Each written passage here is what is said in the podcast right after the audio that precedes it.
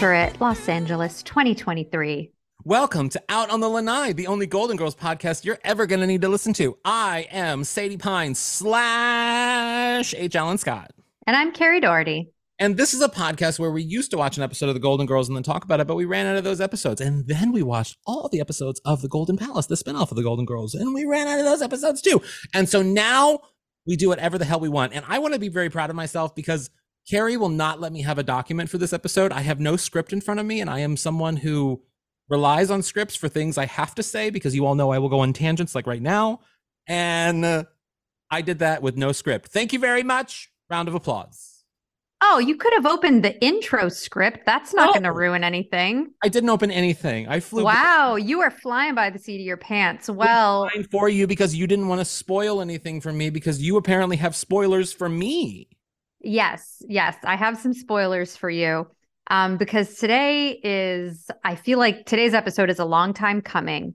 We are technically doing another Golden Rewind where we go back and rewatch our favorite episodes of the Golden Girls and re talk about them and offer new insights since we first started breaking down these episodes way the hell back in 2014.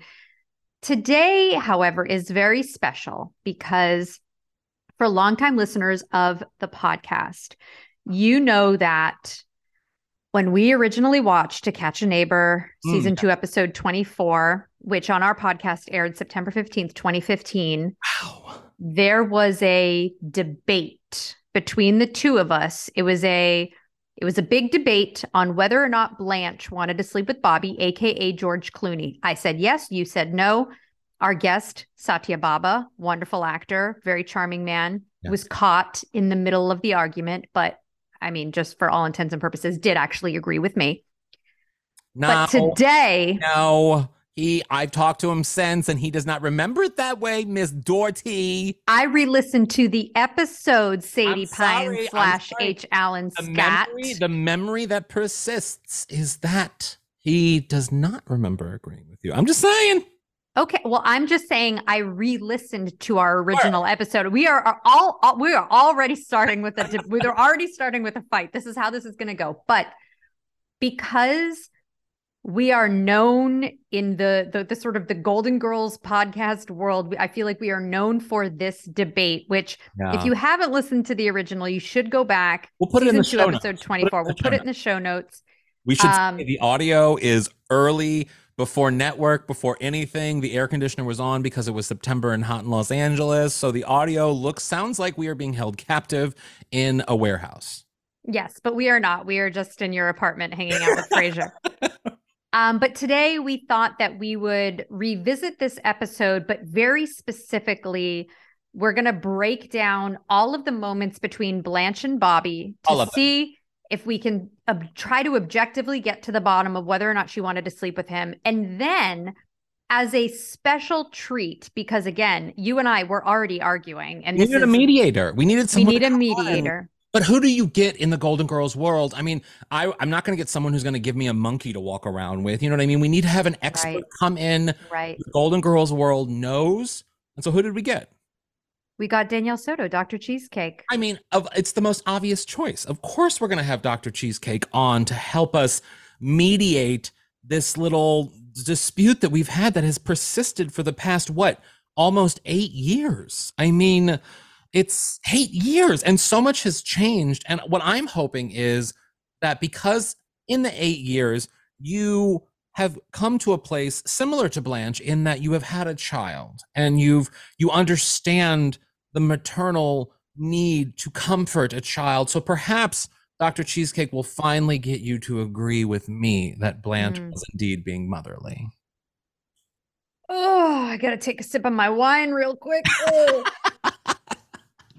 By the way, I didn't. I did. I grabbed this one. This was unexpected, but speaking of motherhood, I did grab my um, mug that says it's a friend's mug that my sister got for me. It says the one where I become a mommy, established 2021. Oh, So that's motherhood is in it's in the glass. Is adorable. So to talk about so the history of this debate, right? So this debate didn't even start with the first time we watched To Catch a Neighbor with Satya back in 2015. You and I would have this debate, I believe, on the podcast and other episodes anytime George Clooney was mentioned or just anything. This was something that was, I feel like, it was early early on in the ep- in in the the history of our podcast you and i would argue about this and we're like just wait until we get to the episode just wait just wait yeah. and then it finally came and i actually I, in my mind, and this is where we talk about memory, right? So Satya is like, I don't, I don't remember whose side I took, but like, like, but this is this is the thing about memory. In my mind, when before I re-listened to the episode from 2015, I was like, oh man, this is going to be ugly. There's going to be so much like vitriol in this argument. I was actually surprised at how like civil it was. Well, you know what I have to say because you were a new friend in my life at that point. We had only known each other for maybe well a year, literally at that point because you had come well a little over a year because you had come to my birthday party in July 2014 and um, it was my 12th birthday party. I was very mature for my age. And and no, so you had come, you had come then. So we had only known you for a year, but yet I had known Satya for a bit longer, and he was a, he is, continues to be a very, very close friend of mine. He love him. You all probably know him because we, I don't think we said who he is. He was in Scott Pilgrim versus the World. He's been in, he's he directed Queer as Folk this past year on Peacock. He's done a lot of great stuff. He was, he was on, on, New Girl. That was yeah. I fa- I fangirled on him Didn't for he his fly off with Taylor Girl. Swift or something. He like flew off on something with Taylor Swift. I think that was his storyline. Yes, he he he yeah. he left with Taylor Swift. Yeah, yeah, so like he's he's he's an accomplished person, but he's also one of my very close homosexuals. So I have a feeling that he was a good person to have in the room to separate us literally in the middle. I was on one end of the couch. You were probably on the other. And satya poor satya was in the middle trying to figure out what the hell to do and how to get out of that apartment. Well as it turns out satya's even even if his memory on where he stood is a bit gray which maybe he's doing all these years later because he doesn't want to upset you but this this moment in Satya's life, it, it had such a profound effect on him that we actually asked him if he wouldn't mind digging deep into the well of his memory um, and recording a little message for us because he was such a big part of this historic debate. I want to say before we play this message that Mr. Mr. Bhabha is a very uh, busy. Uh, he is all over the world. In fact, he recorded that message for us from somewhere in Asia. I don't even know where he is. He's somewhere in Asia, probably working on something big. And yet he took time out of his busy day, great audio quality, by the way, to record his thoughts on that debate. Should we play it? We should play it. Okay. Hello, listeners. This is Satya Bhabha calling in, the original damaged child of the broken home of Kerri and Scott um, given that I was there for the fateful argument, which you all know so intimately from this episode. Um, I just wanted to call in to say I'm so glad that they're seeking therapy and help, and maybe once they sort out their issues, they can bring me in um, to help sort mine out from being caught in the crossfire. Um, you know, I would say that uh, I think about this moment and this fateful fight many, many times. Uh, and I still come out somewhere in the middle. I think that there certainly was a flirty nature, but there also was a maternal nature to the approach um, towards George Clooney's character. Um, you know, there was caring, there was interest, there was uh, suggestive looks, maybe, but you know, what is a mother if not the ultimate and original flirt? So, really, maybe my answer to the fateful question is both. Um, hopefully, we can sort it out and they can sort out their issues so we can all move forward happily. Happy listening. You know what I love about him is that yeah. he, can be a little bitch. And, um, but but because of his beautiful voice and the beautiful body in which that voice comes out of, he you can't you can't be angry at him. You can't get pissed at him. Oh, I thought I thought it was a very diplomatic approach. Um, why he's a little bitch. No, no, it's not his place. It's not his place It's his to. place. We've had our debates. Trust me. I know. Well, Get very decisive. I will say if you need Satya to pick a side, I think you need to go back and re-listen the episode once again. And I, love. I do love his line at the end when he's like, "What is a mother if ni- if not the original flirt?" the which original is so true. flirt. Which is so so true. Oh my gosh. Um, okay, so we are gonna do so we are gonna uh, listen to clips of all of the moments of um, Blanche and Bobby together. Um, but before we get a take a deeper dive into those moments, um, there were just a few quick things I wanted to point out about this episode that I didn't point out the first time around, just while we're here watching To Catch a Neighbor. Okay. And then if you have any, hit me back. So, one thing I noticed when Dorothy and Al are both wearing pale yellow and gray, and they're sitting next to each other on the couch, which I thought was a great way to foreshadow their romance from costume designer Judy Evans. Yes. I wanted to point that out. When Martha McDowell comes by and invites them to dinner, I don't understand from a story perspective why she would do this. Criminals typically like to keep a low profile, although I do know she's great at breaking fashion laws because, as Blanche points out, you know, her purse doesn't match her shoes. But I just thought that was wild. I was like, why is she inviting them over for dinner? She's a criminal. The moment when the heist goes down, not that, well, not the heist, but when in the middle of the night, Al and Bobby run out, the exchange is going down. The four women are huddled on the floor. I was like, Nicole literally said, "Why isn't this the picture everyone uses of the girls? Because it's so cute." What I that's what I said. I wrote, why hasn't anyone drawn the four Yeah. women huddled on the floor against the couch? Like, why hasn't anybody made the t-shirt? Why hasn't anybody made the you know what's interesting about this? GIF? The one, the GIF, one of the most, if not the most popular GIF in the Golden Girls series comes from this episode when Blanche spritz herself with water. And Yes. that is a GIF that is constantly in rotation. I would argue is probably the most popular GIF. So yeah, I mean, this episode is iconic, even though I feel like it's not as cited as much as other episodes. That moment for sure. But looking at the four women, I love that Michael said that because I said that. I was like, this is why isn't this a GIF? Why why don't we ever see this Yeah. as an image? The four women huddled on the floor together. It Okay. was. It was just so, it just looked so beautiful.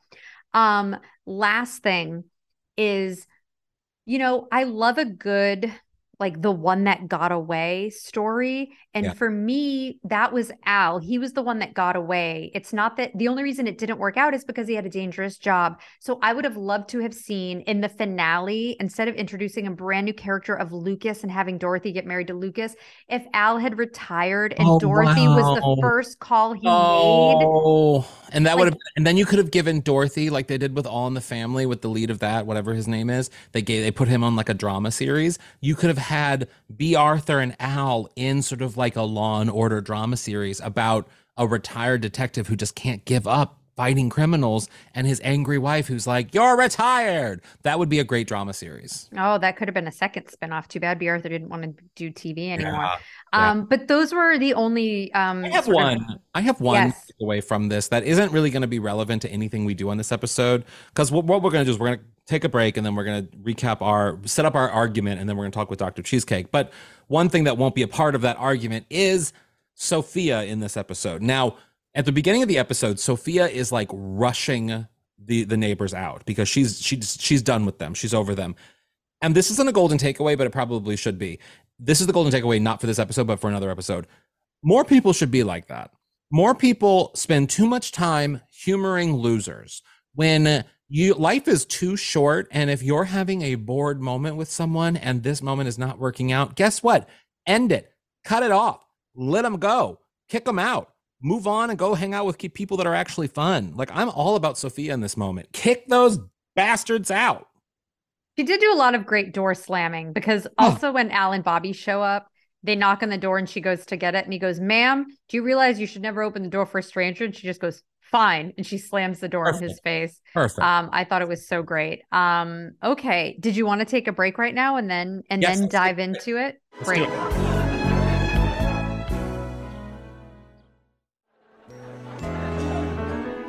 Okay. So, for anyone who may have missed this at the very beginning, back when we first recorded this episode, Kerri Doherty's stance was Blanche Devereaux wanted to sleep with Bobby. She wanted to get dirty with him.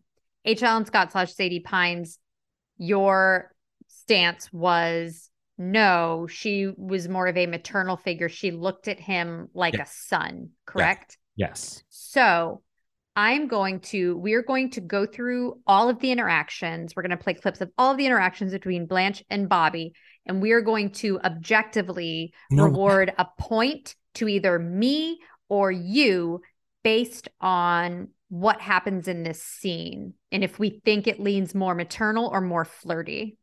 Okay. The the point system's really going to confuse me, but That's fine. I'm going to keep track. me- this reminds me of when the other podcast, I feel like we're having like a podcast palooza, but the other podcast, So Good You Named It, that they, or we named it, or There yeah, you go. thank you. I'm sorry. Um, when they were on that judge show, I forget what it was.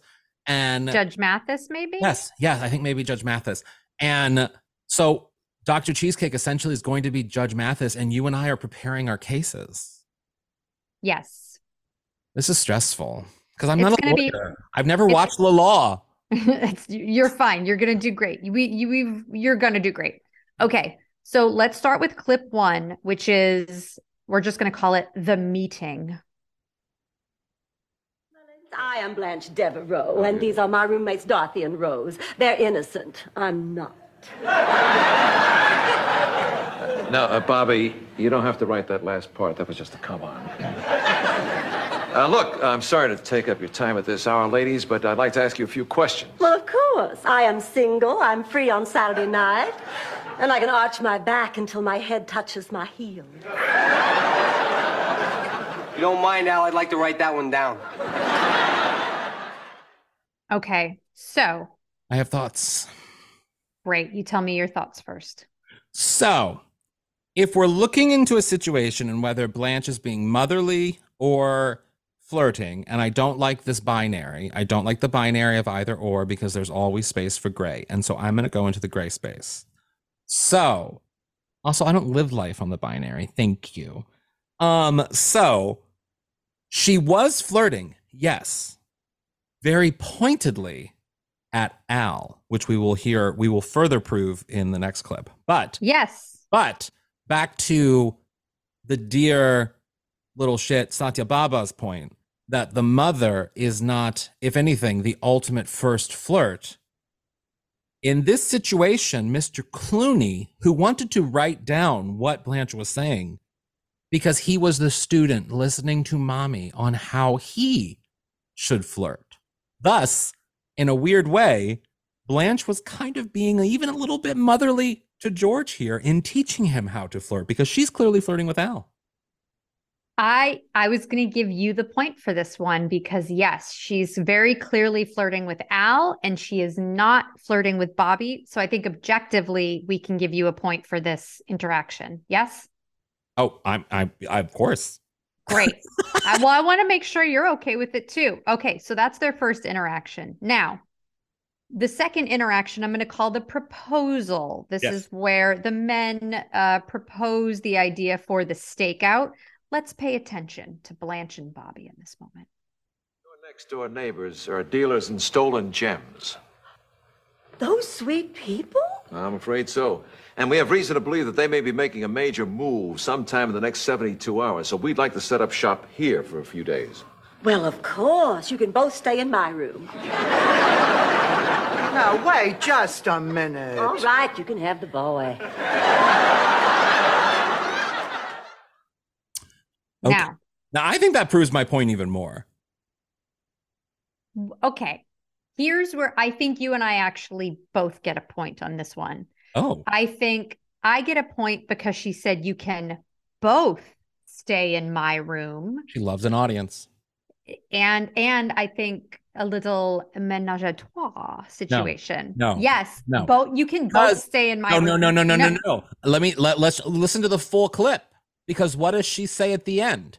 She You says, fine, you can have boy." the boy. Now, Not view George Clooney as a man, thus an equal sexual partner. She views George as a boy. She is after Al.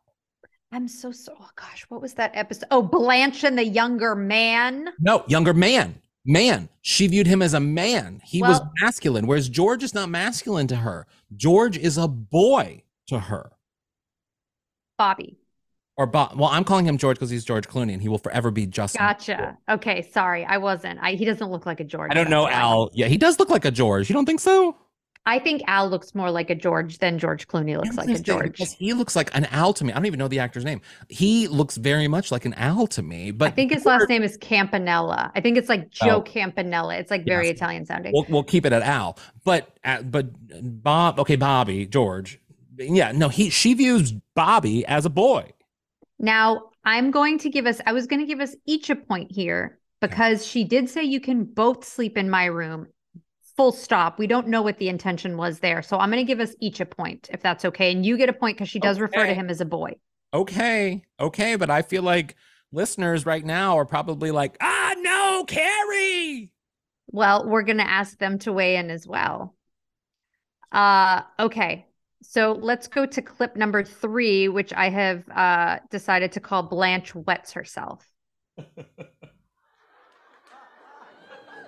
No, I will not. And I don't think you ought to be talking to him like that either. He's practically your daughter's boyfriend. What are you talking about? They hate each other. They fight all the time. Very passionate fights. Oh, it has all the signs of a classic love hate relationship. And from the sparks of that conflict rise the flames of desire. Flames that ignite in an uncontrollable frenzy of lust, passion, and ecstasy. Spritz, spritz, spritz. Again, I think this further proves my point. I'm going to say that about every clip, by the way. Go ahead and tell me why. So, what's so interesting about Blanche in this situation is we know Blanche to be very vain. We know her to be very self centered. And she is. She is. That's who she is.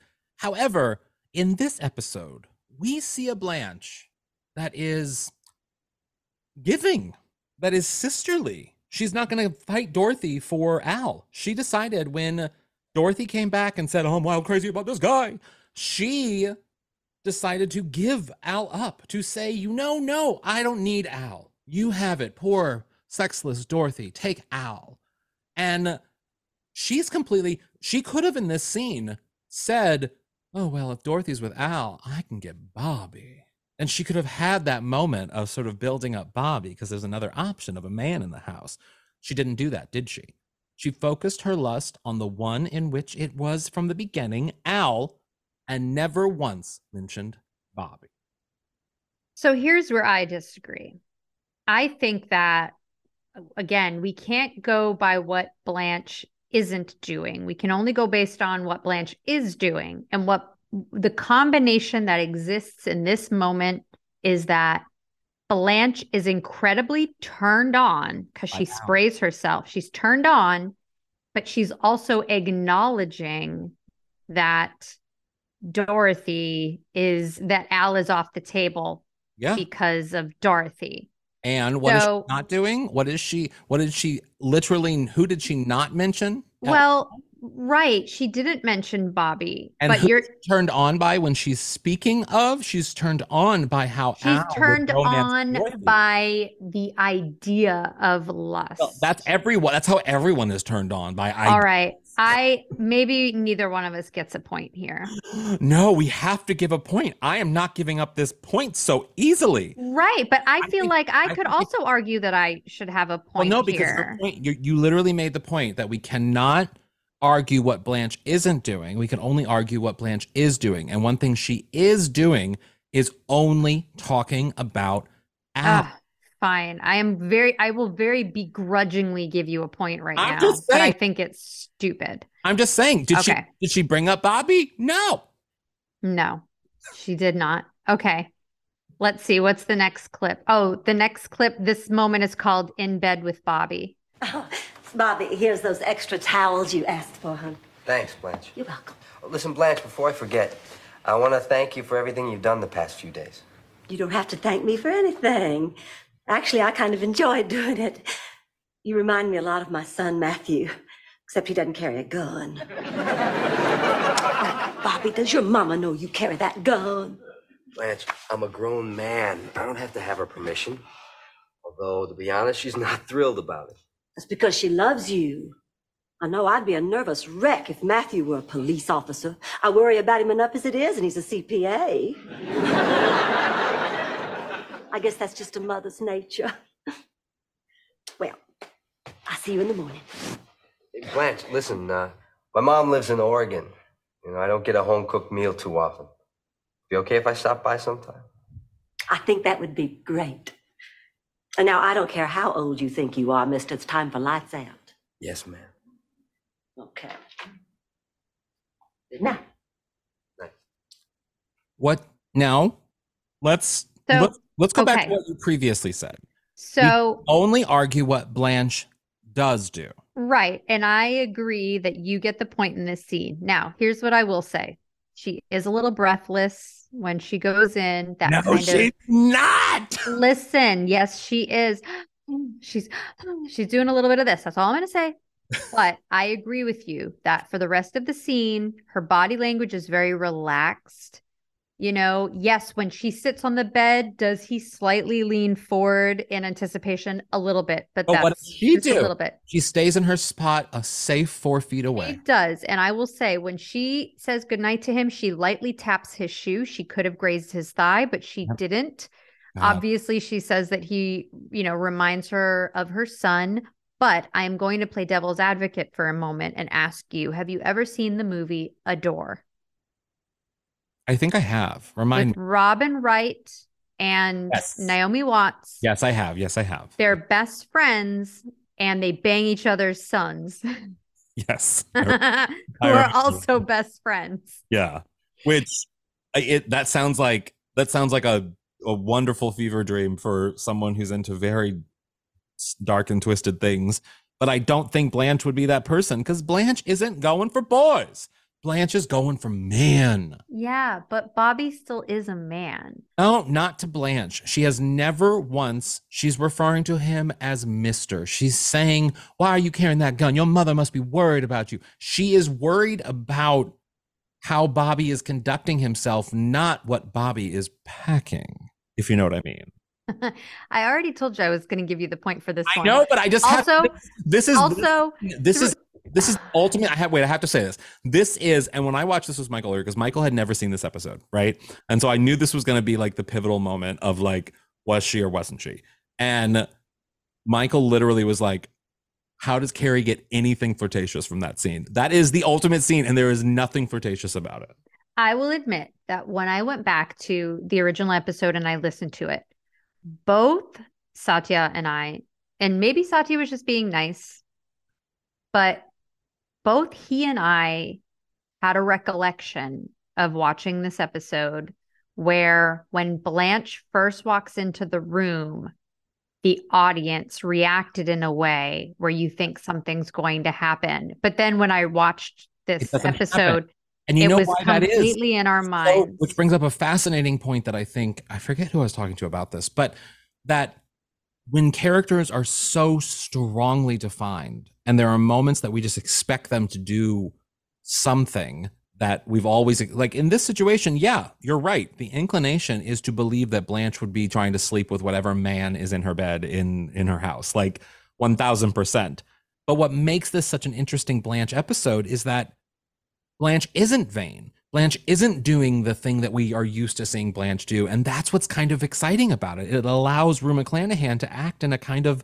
a different way than what we have seen her do. And it's just different, which then deepens her storyline, I think, in a different way. And also because we know how much of a difficult relationship Blanche has with her children. It this episode is such a lovely little pushpin into Blanche's heart in a way that shows us that she is and she she probably regrets being the kind of mom that she was. And and she wants to be motherly when she can be in the situations that she can be and in this situation i feel like she's very expressly being mo- motherly. Well, on that note, maybe we should play the final uh, Bobby Blanche did i prove my interaction. point? I mean, you got a point for that clip. okay. Yeah, you know, at first I was really scared, but then when I realized it was just a shoulder wound, then I calmed down. Actually, I passed out, but I did it calmly. Oh, Bobby, you're so brave. You're so stupid. Don't you know you're supposed to duck a bullet? In Sicily, they don't let you pass kindergarten till you learn that. really? Yeah. I mean, she is in a moment of just recognizing that this sun like figure is safe. And even if you go to immediately before this, when Al runs in and says his partner's been shot or whatever, and you see Blanche tugging on, I think she was next to Dorothy. You see Blanche tugging on Dorothy and how, and puts her head into Dorothy's shoulder. She's not thinking of, you know, a great love or anything like that. She's thinking of like her son because she just, she literally seconds earlier just compared him to her son. So, I mean, I think, I think, I think, I think it's pretty well settled. you Did me. you notice that she was wearing shoes, by the way? they're all supposed to have just run out of their bedrooms from a sound sleep, and Blanche was wearing shoes. I think she did that because Rue was actually very small. Like Rue Mhm. height wise was very small. And I think Yeah. so was Betty White, but like I think she always wore shoes on set just because she needed that height, you know? I will say I was going to give you a point for that scene because there was a mention of she mentioned his mother. Yeah. Um yeah. So I think my those are all the clips by the way in the episode. Those are all of their interactions and kind of like moments where you could get an insight into Blanche's frame of mind when it comes to her and Bobby. Yeah. And I think like after re-listening to our episode Hmm. and rewatching the episode of To Catch a Neighbor and listening to Satya's message and stuff, I realized that, you know, back when we first recorded this, I think I don't know if I was still single at that point. I may have been dating Stan at that point, actually. I don't think you were. Were Wait, you? what was where when was it? It September was- 2015. I thought Stan was 2016. No, we were dating. We started dating. Yeah, we were dating. We started, we made it official, I think in like February of 2015. Oh, okay. Well, then. So, so yeah, so we were dating. So I think, I don't know. I I go back and I listen to that episode and there is an immaturity in me where I think I, you know, was looking at Blanche as more of a two-dimensional character where Interesting. Where it was almost like I was living the episode where Blanche is going through menopause and she thinks that sex is the only thing about her and she's got to discover other parts of herself and she realizes like it's totally fine if she's going through menopause. She's not defined by her sexuality or whatever. Yeah. and and I I realized that I think back then I was viewing Blanche through that lens and in that moment where both Satya and I I think we're projecting our own our own ideas of who Blanche Devereaux was where mm-hmm. when she walked into that room and Bobby was in her bed I at least in that moment heard the audience react in a way that I think I was reacting in my mind. And that audience did not react that way, which is like an ooh moment. And and I think now, especially being a mother, and this is why like I can't watch there's so many things I can't watch that I used to watch, like certain Dateline episodes and certain Oh, things yeah. I can't read where I just now as a as a child, like having a child, every child is my child. Oh, yeah. Anytime there's a story about a child, it's my child. I, I immediately think of my I've child. way So as I've gotten older too. Actually, there are certain. I mean, Mhm. because I I'm I'm a true crime nut, but I even just the other day I remember there was a some true crime show that involved a kid being hurt, and I if it involves kids or animals, I can't watch it. yeah, yeah. I mean, I don't not that I'm saying I would ever like seek those things out, but th- those types of stories have definitely affected me in a way differently now as a mother. So um so yeah, I am before we bring Danielle on um I am here to announce that Is this the spoiler?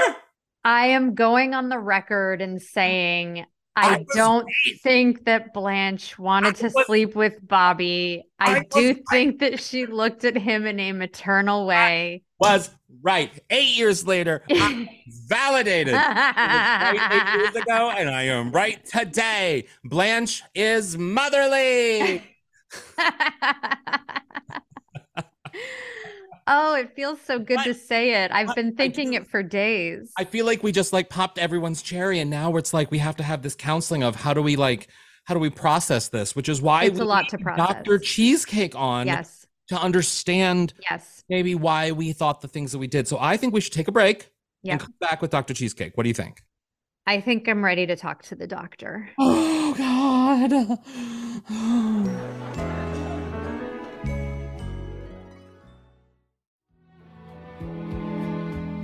And we are back with Dr. Cheesecake, Danielle Soto. Oh, hello, Danielle. How, How are you? I'm so good and I'm so excited to be here. Thank you for having me on your podcast. I've been looking forward to this basically since the invitation. I was so excited to do this and now it's finally happening. You are the perfect person to do this because on your podcast, you basically do exactly what we need you to do for us in this situation, in this eight year d- uh, disagreement that we had over this. We need to get your advice, your opinions, your thoughts on all of these things. And I feel like as a member of sort of the Golden Girls VIP community, you are respected and loved for this very reason. So you're the perfect person to have.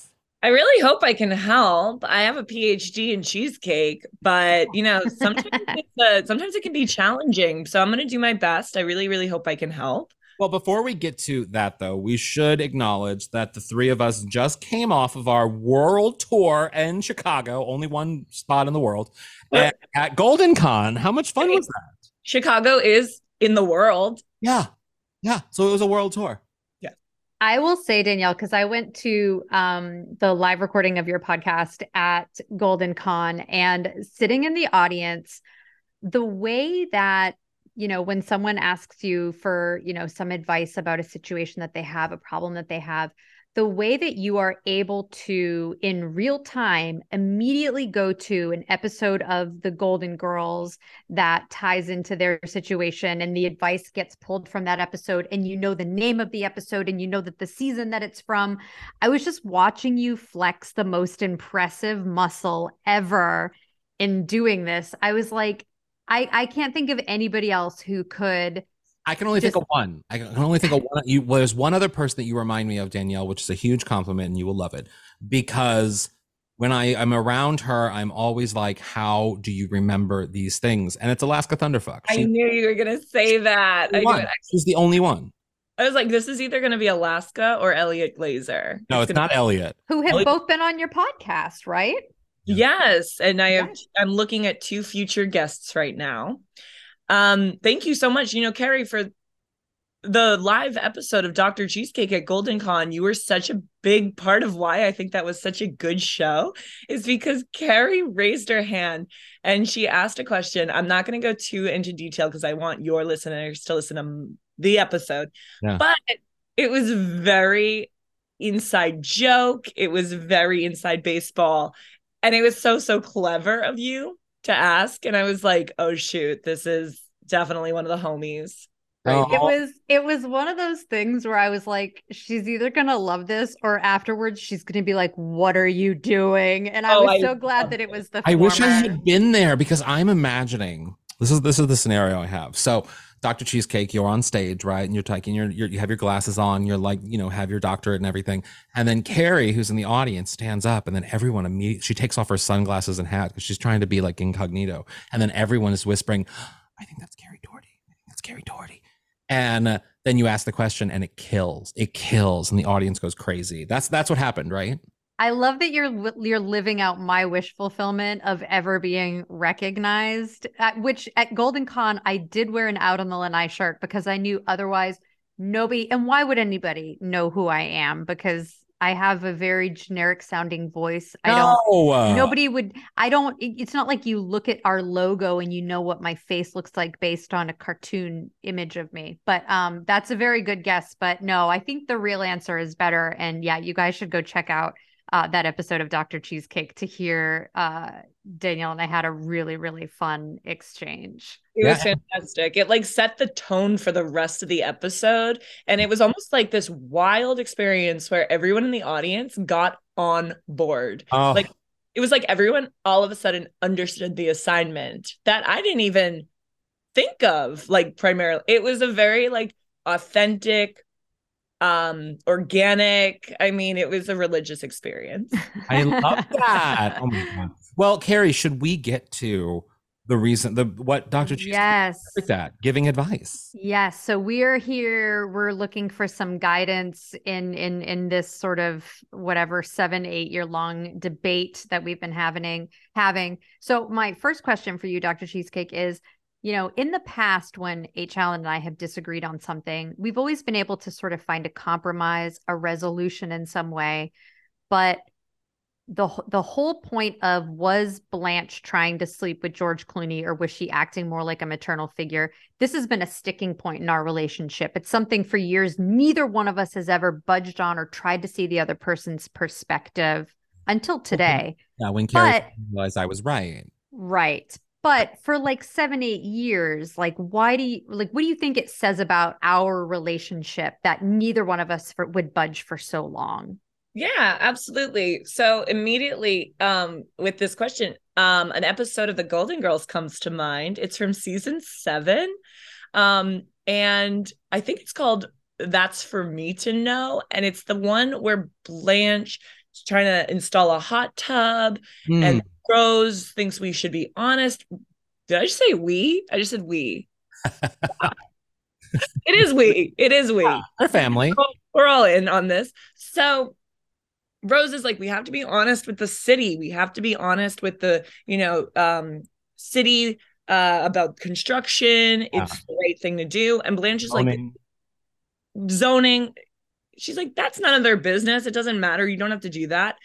And I understand both sides. But one thing that those women do is, you know, they pull other people's opinions in. Dorothy and Sophia. Um, at one point during that episode, they do an anonymous vote, um, which you're both familiar with that scene. So, do you ever think maybe we should get other people to weigh in on this? Yes. So that's a, so that's a great question. So to that point, what's so great about that, that response is that we did is that we actually had a guest on for that episode, Satya Bhabha, wonderful actor, great director, who And great guest on that episode. great guest. So I, in re-listening to that episode, I believed that Satya was agreeing with me, and HL, and I think you thought that. I know. I don't. I don't think he was agreeing with me. I think, and that's the funny thing about this, about this disagreement. And maybe it has something. Maybe it says that like the reason why Blanche is such a huge influence on my drag is because I am incredibly vain.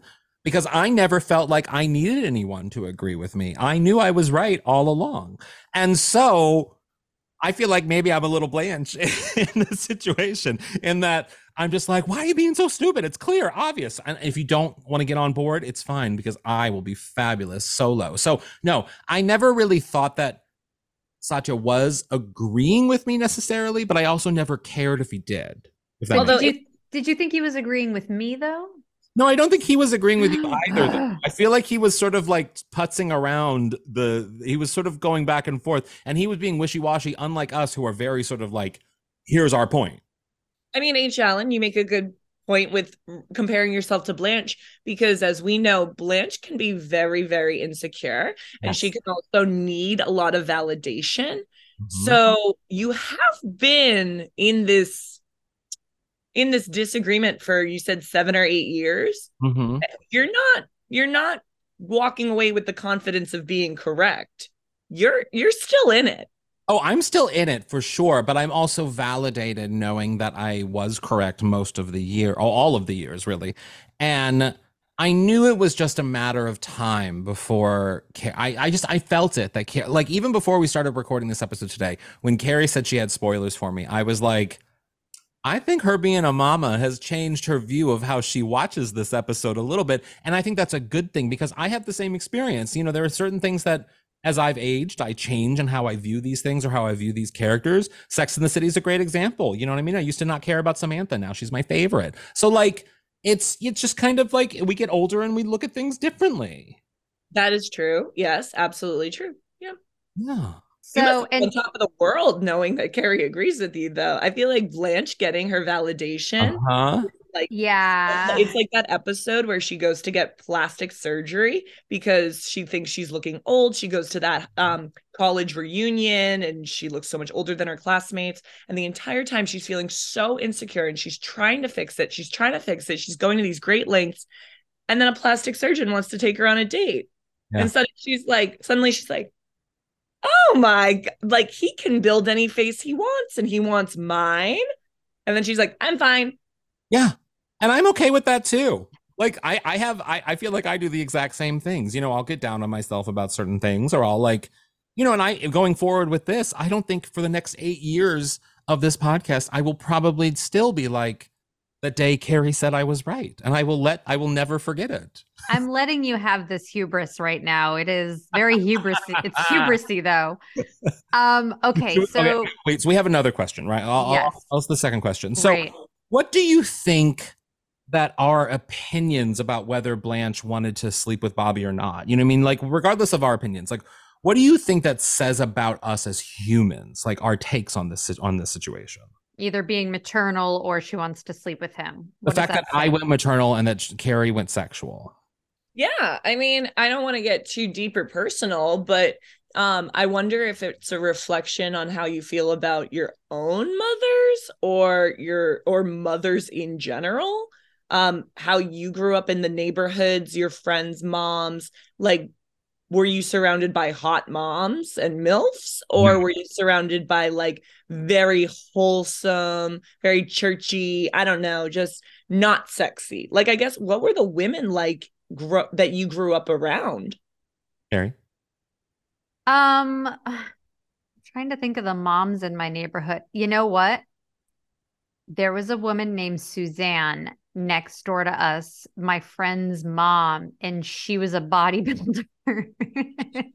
she was a, a tan. She was a bodybuilder? tan fit bodybuilder.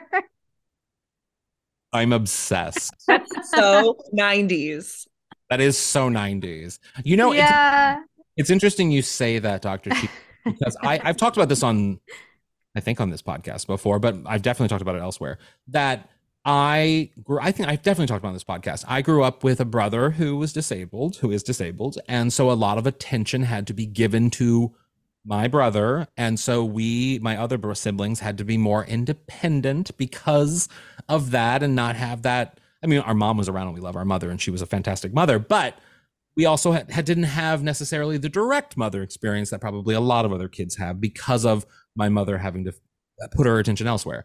And so because of that, maybe I saw I was able to see more of Blanche's maternal side here and see that she's a nuanced character that isn't just a sexual being because I seek out that maternal nature in those moments. Perhaps Can I can I ask you where in the line do you fall age wise? Are you the oldest sibling, youngest sibling, middle? I'm towards the end. I'm third to sort of youngest. But you have younger siblings. I have one younger sibling. So maybe in my immediate family. There's a lot of other step and half and everything, but yes, I'm one of the youngest. well, maybe it was a little bit of like you felt protection or maternal towards the younger ones. You weren't the baby of the family. Mhm. There was a little bit of that going on as well. There's Like also what we were talking about previously about Blanche and how Blanche, we know of Blanche, she was never, and she admitted this herself, she was never the best mother. And I think I have sort of a soft spot for parents who sometimes feel like they're not doing their best or they're not uh, being great or whatever, because I am clearly a product of a fantastic mother who was not able to give me a lot of what I needed, but I turned out great. And so, like, I don't want my mom to ever feel bad about not giving, or any parent feel bad about not being able to be the best parent that they think they're supposed to be when it's like you're doing the best you can and it's probably great. It's probably really common for parents to feel inadequate. Yeah. Yeah, totally. And you're just doing a good job in the circumstances that you have. And I guarantee you, nine out of 10 times, it's fantastic. And the kids are going to be fantastic. Yes, absolutely. So, mm, Danielle, I would love to know your thoughts. Excuse me, Dr. Cheesecake. I feel like I've got to be really formal in these moments when I'm asking these types of questions and advice. Please, So- Dr. Cheesecake was my father. No, he, wants, he does, no, he likes cheesecake, but he's not a doctor. Okay.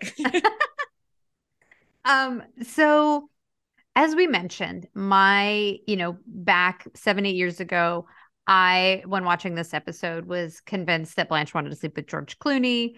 Um, and now, you know, since becoming a mother, which may or, you know, may or may not have something to do with it, I now believe that she was being a maternal figure. Um, why do you think my opinion has changed or yeah where do you think that can that sort of could come from So this is a little off the rails because it's not so much Golden Girls. So I'll try to give you a better Golden Girls related answer after this. But I grew up with like the typical elementary school, and there was this, we had like recess teachers. Do you know what I'm Mhm. yeah. Okay. So there was a recess teacher, and he was like a younger guy. He was like now in retrospect, he's probably in his early 20s, but you know, at the time, you don't really understand the difference between young adults and old adults. They're all just.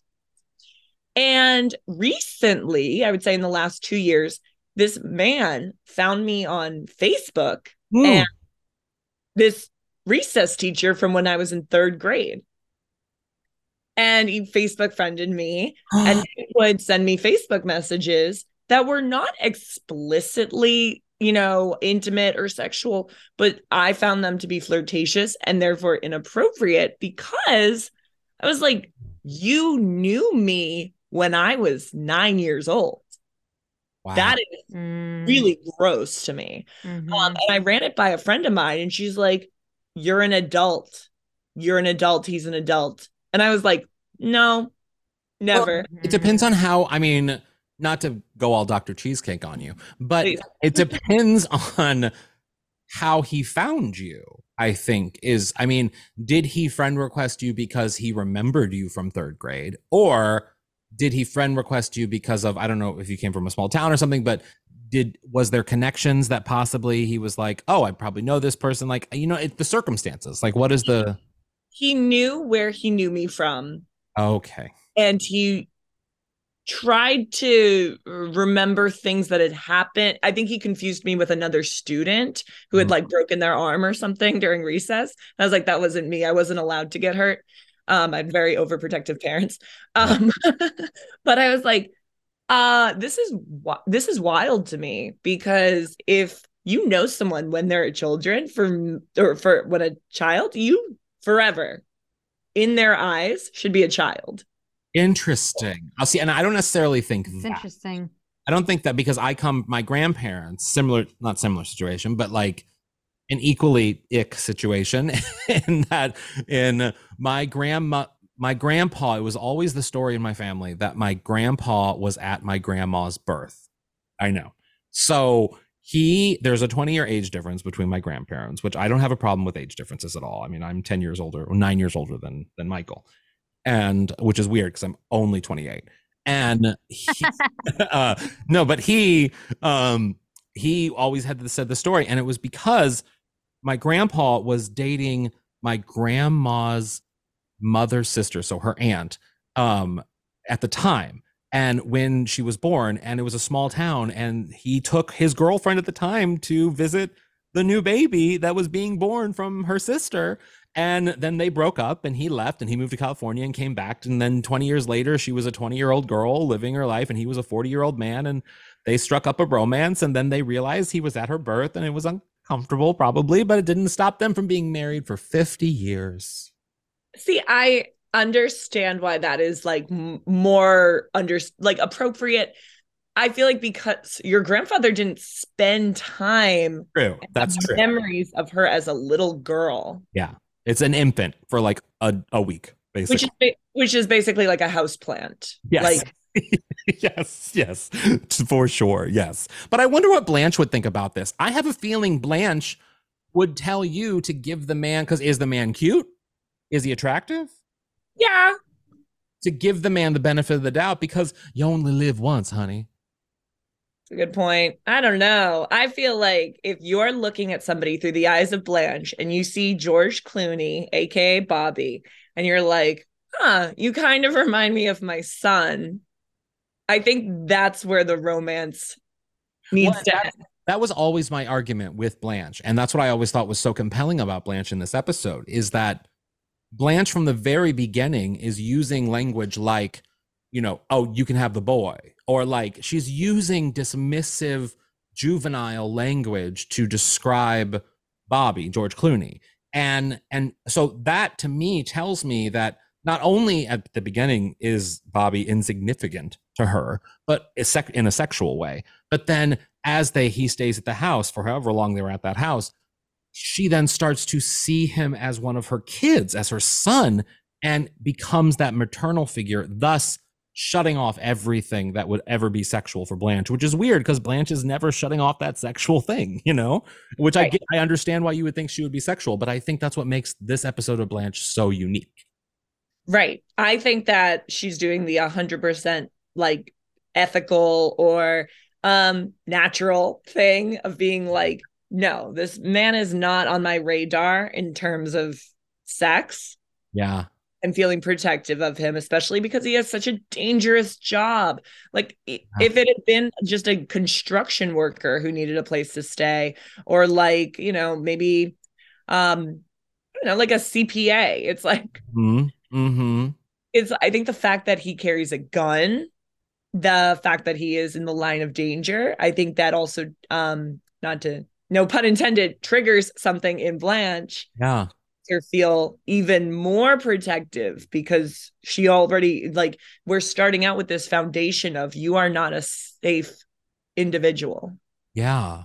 Well, so then what That's you- interesting. You did answer my question because one of my questions was going to be, you know, what do you think? Do you think that Blanche, you know, would have slept with him or was she, you know, more of a mother figure? And I you you've I think we're all on the right side of history right now by thinking the latter. Yeah. Well, Kerri, um, I wonder for Kerri, for you, like now that you're a mom, do you feel protective of other people or animals or s- things like that that you didn't before? Oh, I was telling H. Alan before earlier in the episode that um, I, I, definitely every child uh, is like I any any story about any child I I see as my child now. So mm-hmm. Um, I do find myself like definitely in that way. It's it's a little different, but um, I mean, I'm so glad that H. Alan and I were able to resolve this argument, but as your as your you know golden girls expertise goes in the future if h alan and i have a, a debate something we're having a hard time finding a resolution is there a golden girls episode that you can point to where it's like here's how we should handle it. Maybe instead of just like stewing on it and and and you know not letting our you know not letting our walls down for seven years um, is there what can we learn from the golden girls on if we are having a disagreement how should we handle it? Oh man. Mm, good question. Um, while i marinate on that one i do think that your shift kerri in how you felt about this episode does have something to do with being a mama mm. because i think if you were in blanche's shoes um you know five years ago like if you were Kerri five years ago and also in Blanche's shoes 30 years ago, um, you would you would you would be like, this is a come on. This is a sexy Blanche moment, just like all the rest of the sexy Blanche moments. But now, if you were Blanche, you're looking through these eyes of I'm a mom and he's a kid. Yeah. He's a kid. Yeah. He's not my kid, but I got to protect him as if he was. Yeah. He's a sexy, wow. sexy kid. I mean, George Clooney in the 80s. He's very hot. There are episodes of Roseanne where he's the the warehouse manager and he's wearing khaki pants that are so high waisted. You see every single bit of his Clooney's. Ay, ay, ay. Ay, ay, uh, Was, right. He was also Facts of Life, right? He was very briefly, but I never really liked him on Facts of Life. That that was a little too juvenile for me. I I needed Clooney as a man. Yeah, it's true. But uh, so Dr. Cheesecake, now that we've basically settled this, you know, and and and we've all shared our opinions on what we think Blanche's intentions are, and I'm so glad we're all in agreement with me. Um, but I want to know what so the community does seem split on this. There, eh, the, over the years, we've had people reach out or comment on episodes saying that, like, oh, of course Blanche wanted to, would have would wanted to sleep with Clooney. I think it's fair to say Blanche would sleep with Bobby if if the circumstances were different and Bobby was just a man in her house changing a light bulb. She would totally sleep with Bobby, but because of the circumstance, she was maternal. But why do you think the community is so split on this? And what does it say about how we perceive Blanche as a person that we immediately think she's just gonna fuck anything that moves? Yes, absolutely. So now, so I'm gonna think about that question while I answer Kerri's question, which I think in all the episodes where there are disagreements, I feel like everybody weighs in. Hmm. Like, remember that episode where Sophia and Blanche are dating the same man? Oh yeah, mm-hmm. Santiago Yes. Fidel. or Fidel. Yeah. yeah. Was Fidel Sant- oh, Santiago. Thank you. Okay. That's right. and I think everybody weighs it. Everyone, you know, Dorothy says, Hey, we talked about this when Sophia's on a date with him. Blanche, you stay out of it. So I think when you two have disagreements, I think you're doing the exact right thing. You get somebody else's perspective, you know, you don't just you run in circles and keep reiterating your own point. You ask friends, trusted professionals um with medical degrees. Like Dr. Cheesecake herself. Sure, there's one um who can help and weigh in. Um and it's like that hot tub one, same same thing.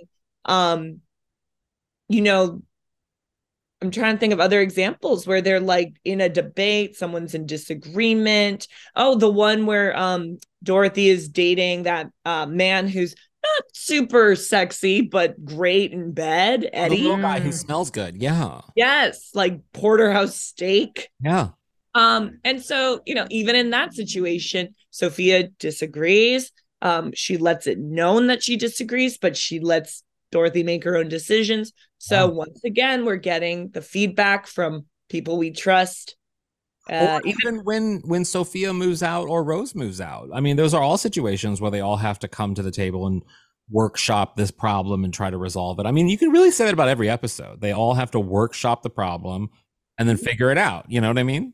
I mean, it's my it's my purpose in life to prove that there's an episode of the Golden Girls to help every single problem, and, and that's because they helped each other with their problems, and always around the kitchen table, and always with cheesecake or oatmeal cookies, depending on the episode. Yeah. Yeah.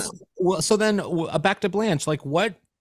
How do you think we perceive Blanche? Like, do you think that we are maybe too biased or too judgmental when it comes to how we perceive Blanche and her motives? Yes, absolutely. I mean, remember that episode where I I mean you both do, but remember that episode um with Gil Kessler running for Oh, yeah. um, his Yeah. election and they're all rooting for him. And there's like this rumor going around that Blanche slept with him. And she's like, No, I didn't. But he says they did, and nobody believes Blanche. And it's like, I think everybody renounced that episode as like the trans awareness episode or like whether or not this was treated delicately to the trans community.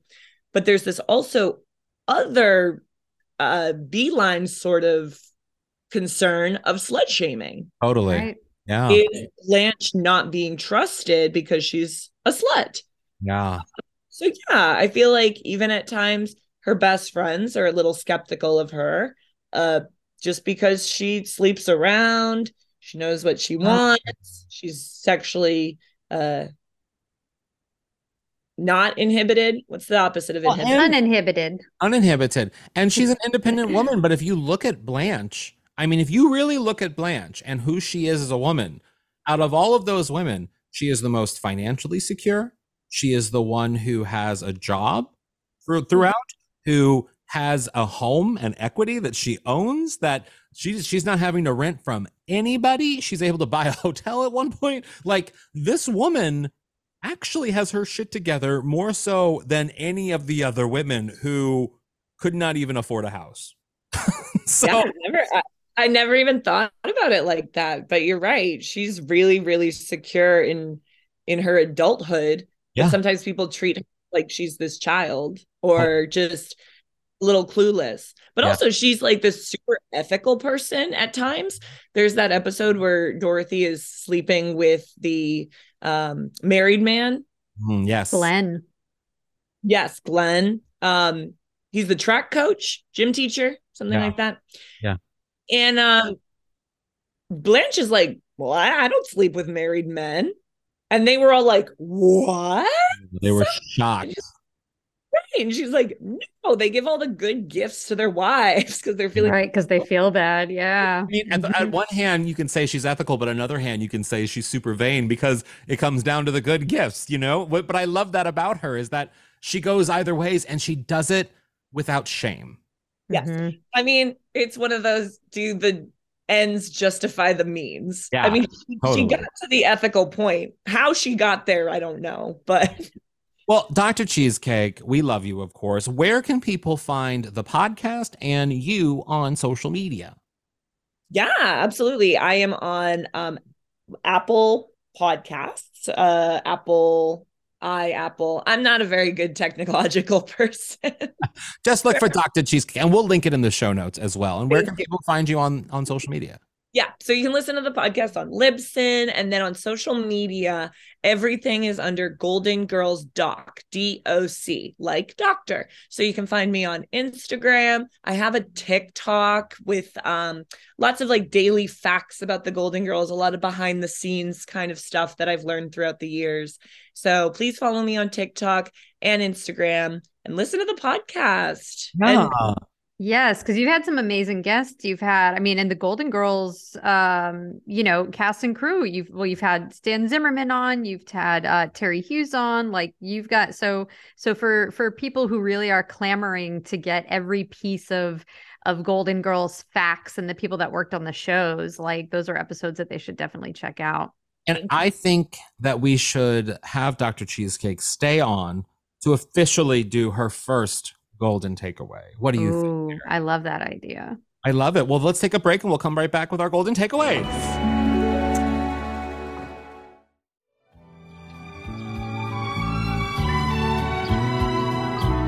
We are back with our golden takeaway, which is a nugget of truth or inspiration that you can apply to your life or the lives of our listeners. We have Dr. Cheesecake joining us for this week's golden takeaway. But because this is her first time, we are not going to put Dr. Cheesecake on the spot, and Kerri and I will go first. Kerri, what's your golden takeaway from this episode? My golden takeaway is I'm just I'm so thankful that Dr. Cheesecake was here today for this because I one I feel like you know just from being all of us being such big Golden Girls fans that you really can learn so many great life lessons from the Golden Girls. And in those moments where they're sitting around and they're having their cheesecake and they're talking about their problems. And I'm just so glad that you and your podcast exist to take that aspect of the Golden Girls that we love so much and to sort of bring it into the real world for people. Um, I think that's really great. And I'm I'm just so glad that you were here today to be part of uh, a resolution of, you know, this like seven, eight year long debate that's gone on. It feels like there's some finality here to it. Yeah. And um, and I've just really appreciated your perspective on the situation. Oh, I love that. That's so sweet. My golden takeaway from this episode stems to um, what we were talking about with slut shaming. Now, I remember growing up, I would always tell like body jokes or like I would be a little like silly and scandalous with my jokes and comedy and stuff. And I was always sort of shamed for what I would do and where I would go and how open I was about everything and every aspect. And then when I started stand up, I became even more shamed for how like vocal I was about like I'd be in a straight room in New York doing a set and like I would be talking about gay jokes and gay sex jokes and gay sexy things or whatever and like you would see the straight people just be like, "Huh?"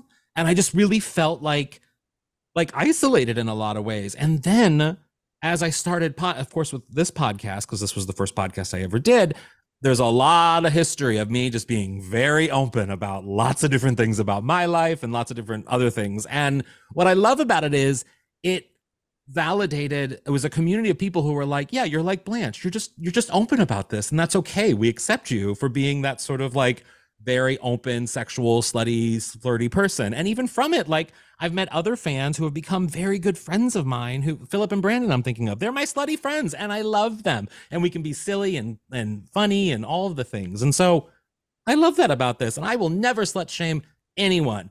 Be a weirdo. Yay. That was put so well. I love that. Uh, Dr. Cheesecake, what is your uh, golden takeaway for today? So I have two. Ooh. Yes. Yeah. One golden takeaway is that I think what we're doing here right now is a really wonderful representation of the Golden Girls community.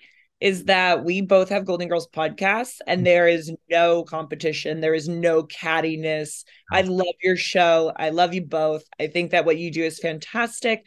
And um I um I think that when I went to Golden Con, it was such a comfortable environment, despite the fact that there was lots and lots and lots of people that I had never met before.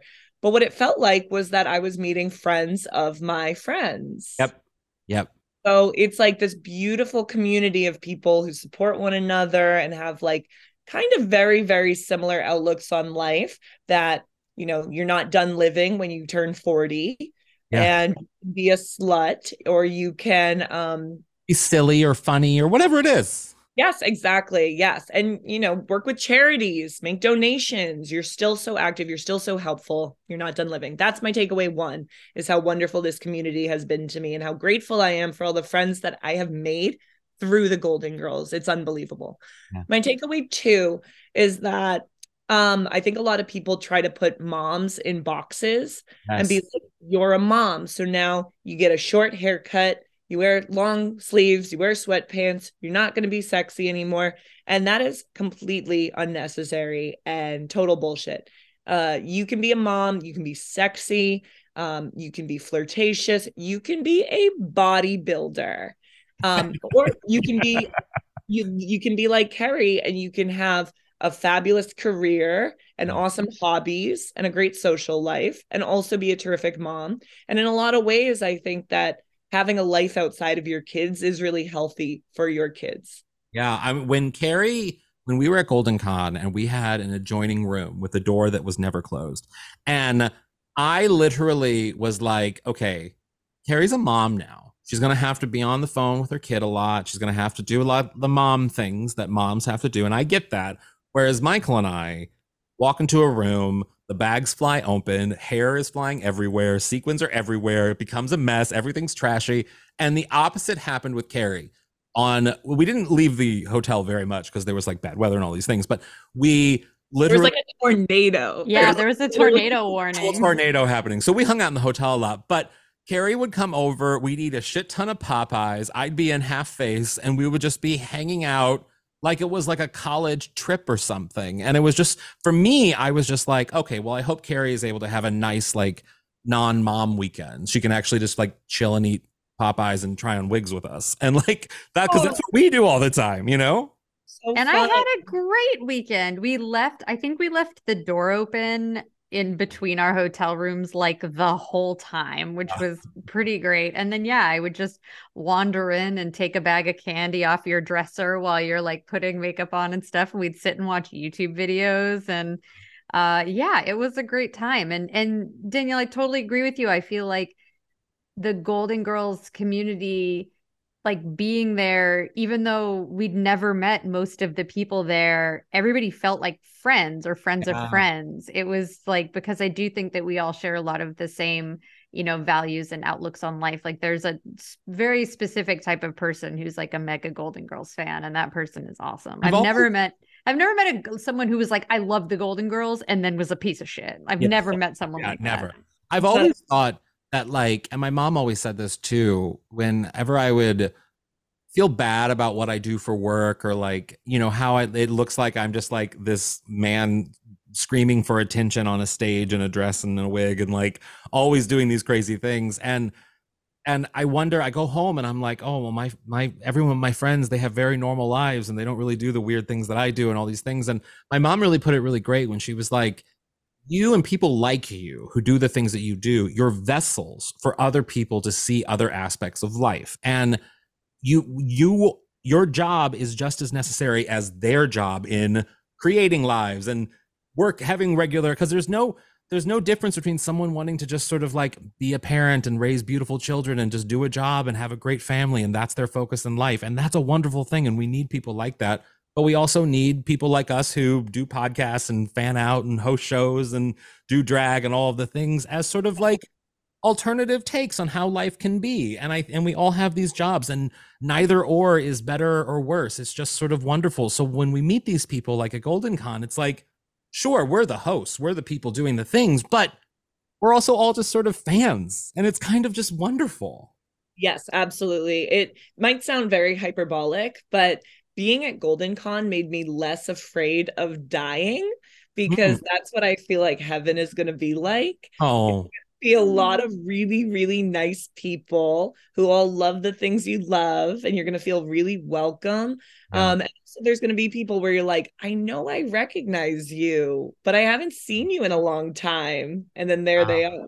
there's Yeah. just Oh, that's there's no better sweet. feeling there's no better feeling i mean one of the biggest blessings i think of doing what we do but specifically how i my personal feeling on it is i really love walking into a room dressed the way i usually am and then to see people smiling because i'm clearly a clown walking down the hallway and Well, you were literally a clown. You were I was, Mrs. yeah. Haha. I- I was Mrs. Dog Hacienda. part of it but like to see someone just smile and to know that like for even just like five seconds i made that person's moment like a little bit better than whatever whatever was happening in their life it don't if good or bad to have that smile it just it just it validates what you do and it makes you feel so good and i love it if you ever stop screaming on stage in a wig, I will personally come find you and I will shake you. I will shake you and be like, why would you not keep doing this? You're so wonderful at it and it makes people oh. happy.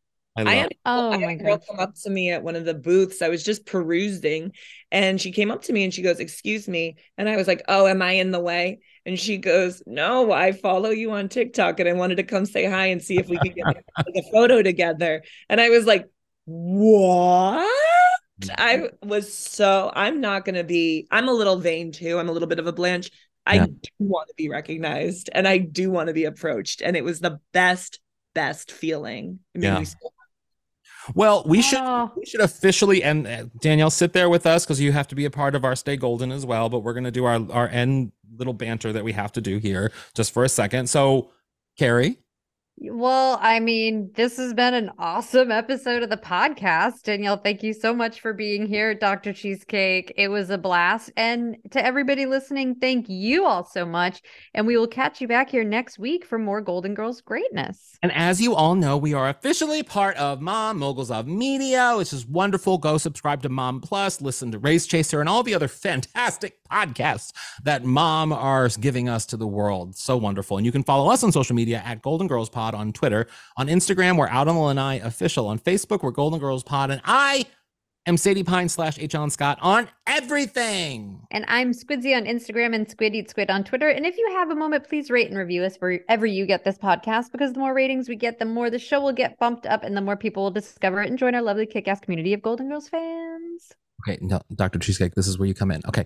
And as always, Remember, together now. stay Golden! golden. Hey, Golden. Yay!